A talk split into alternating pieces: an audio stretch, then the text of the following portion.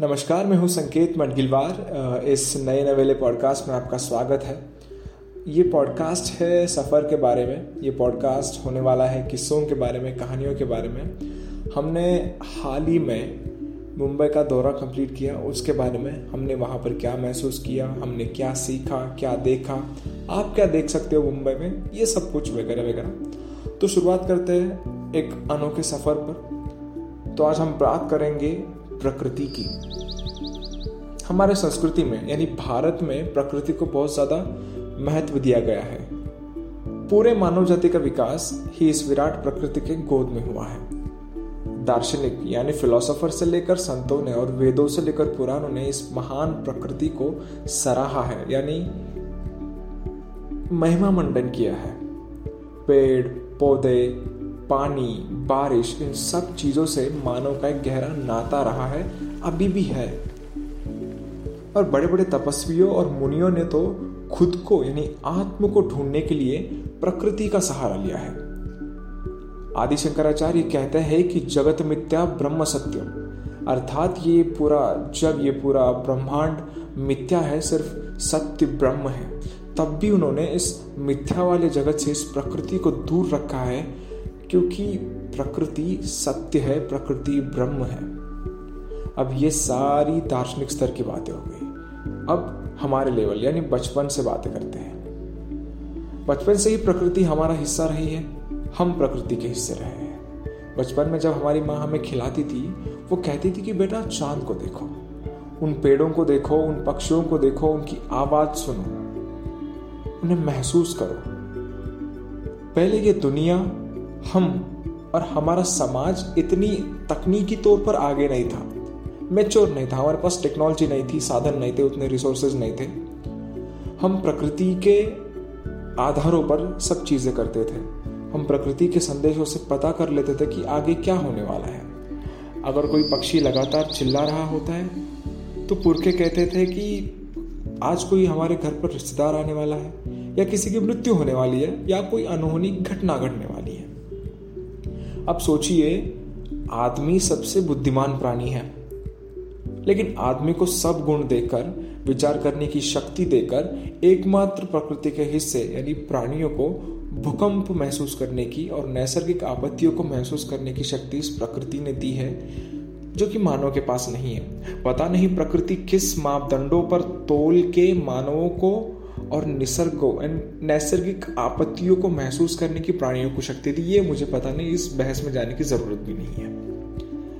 अब आप सोच रहे होंगे कि मैं इतना प्रकृति का इंट्रो क्यों दे रहा हूँ? हाँ मैं फिर एक बार आपको बताना चाहता हूँ कि हम हाल ही में मुंबई दौरा कंप्लीट करके आए हैं। मुंबई बहुत ही बिज़ी शहर है यार। बहुत ही अनस्टेबल शहर है। किसी भी मामले वो स्टेबल कभी भी नहीं हो सकता।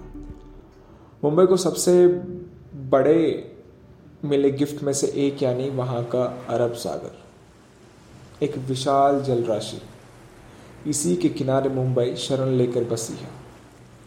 जहाँ तक नज़र जाए, वहाँ तक सिर्फ़ पानी पानी और पानी है।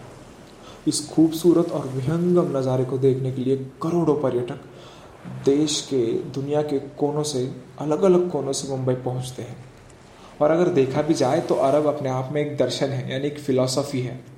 उन लोगों के लिए जो रोज़ शाम छः बजे अपने काम से थके हारे आने के बाद हर कोई अपनी आप बीती उस अरब को सुनाना चाहता है। अरब की उन लहरों को सुनाना चाहता है जो अलग अलग नई नई सामग्रियों को अलग अलग नए नए अनुभवों को अपने साथ लेकर उस किनारे से टकराती है और हर कोई उस अरब के किनारे पर पड़ी रेत में लिखना चाहता है अपनी आप बीती। इन सभी दार्शनिक किस्सों को सुनने के बाद, सीखने के बाद, महसूस करने के बाद हमने भी तय किया कि यार, हम अरब में जाएँगे और महसूस करेंगे सब चीज़ें। अरब के सतह पर बहुत से खाली जहाज़ तैर रहे थे। हमने एक बोट पकड़ी और अरब के अंदर निकल पड़े। वहाँ एक चीज़ नोटिस मैंने की कि मानव को पता पता नहीं यार क्यों हर जगह अपने अस्तित्व को प्रूव करने की होड़ रहती है। जहाँ जहाँ मानव जाता है, अपनी निशानियाँ छोड़ ही देता है। सागर की मंचली लहरें शोर करती हुई इस तरह किनारे के पास आ रही थी, मानो दूर क्षितिज का कोई सुखद धरती को संदेश सुनाने आ रही थी। क्षितिज माने वो जगह जहाँ पर सूरज, यानी आकाश और धरती एक जगह टच हो रही हो, ऐसा दिखता हो, ऐसी जगह। हम सब धीरे धीरे अरब के अंदर जा रहे थे। अचानक से मोरे फ़ोटो खींचने वाले साथी शांत हो गए और समंदर के लहरों का शोरगुल महसूस करने लगे थे। तभी मेरे साथी सृष्टि और मेरी नज़र एक पक्षी पर पड़ी जो लहरों की मदद से समंदर पारने की कोशिश करने लगा था, जो कि लहरों की मदद से समंदर पार करने की कोशिश में लगा था। मेरे साथी बोल पड़े कि यार कितने स्मूथली तरीके से वो तैर रहा है। लेकिन मेरे साथियों को पता नहीं था कि पानी के सतह के नीचे खुद के जीवन, खुद की ज़िंदगी को बचाने बचाने के लिए उस पक्षी के पैरों की तेज हलचल कैसे ज़ोर से चल रही होगी, ये किसी ने देखा नहीं, ये किसी को नज़र नहीं आ रहा था। हमारे जीवन में कुछ इस तरीके का ही है।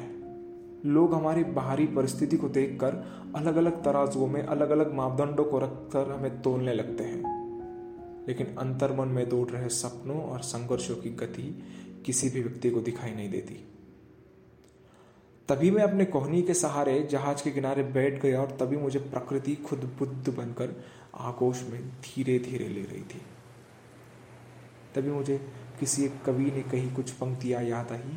वो कहते हैं कि पता नहीं इस प्रकृति इन पेड़ों के नीचे ऐसा क्या है कि जो भी इसके नीचे बैठ जाता है, कोई बुद्ध बन जाता है तो कोई न्यूटन बन जाता है।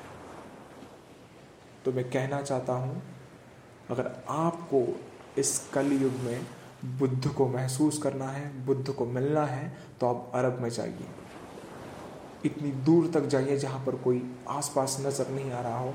200-200 किलोमीटर तक सिर्फ़ पानी ही पानी हो और सिर्फ़ आप हो और आप बोट में बैठे हुए और आप बुद्ध को, यानी प्रकृति को महसूस कर रहे हो। क्योंकि अरब सागर की गहराइयों में बुद्ध मिलते हैं, रहते हैं और महसूस होते हैं। आप भी कोशिश कीजिए कभी अरब में जाके बुद्ध को मिलने का। हमने तो मिल लिया। बुद्ध से बातचीत नहीं हो पाई। एक दिन फिर एक बार जाके बातचीत करने की कोशिश करेंगे। बुद्ध यानी प्रकृति से मिलेंगे, बुद्ध को मिलेंगे। ये पॉडकास्ट आपको कैसा लगा, हमें कमेंट्स में ज़रूर बताइए।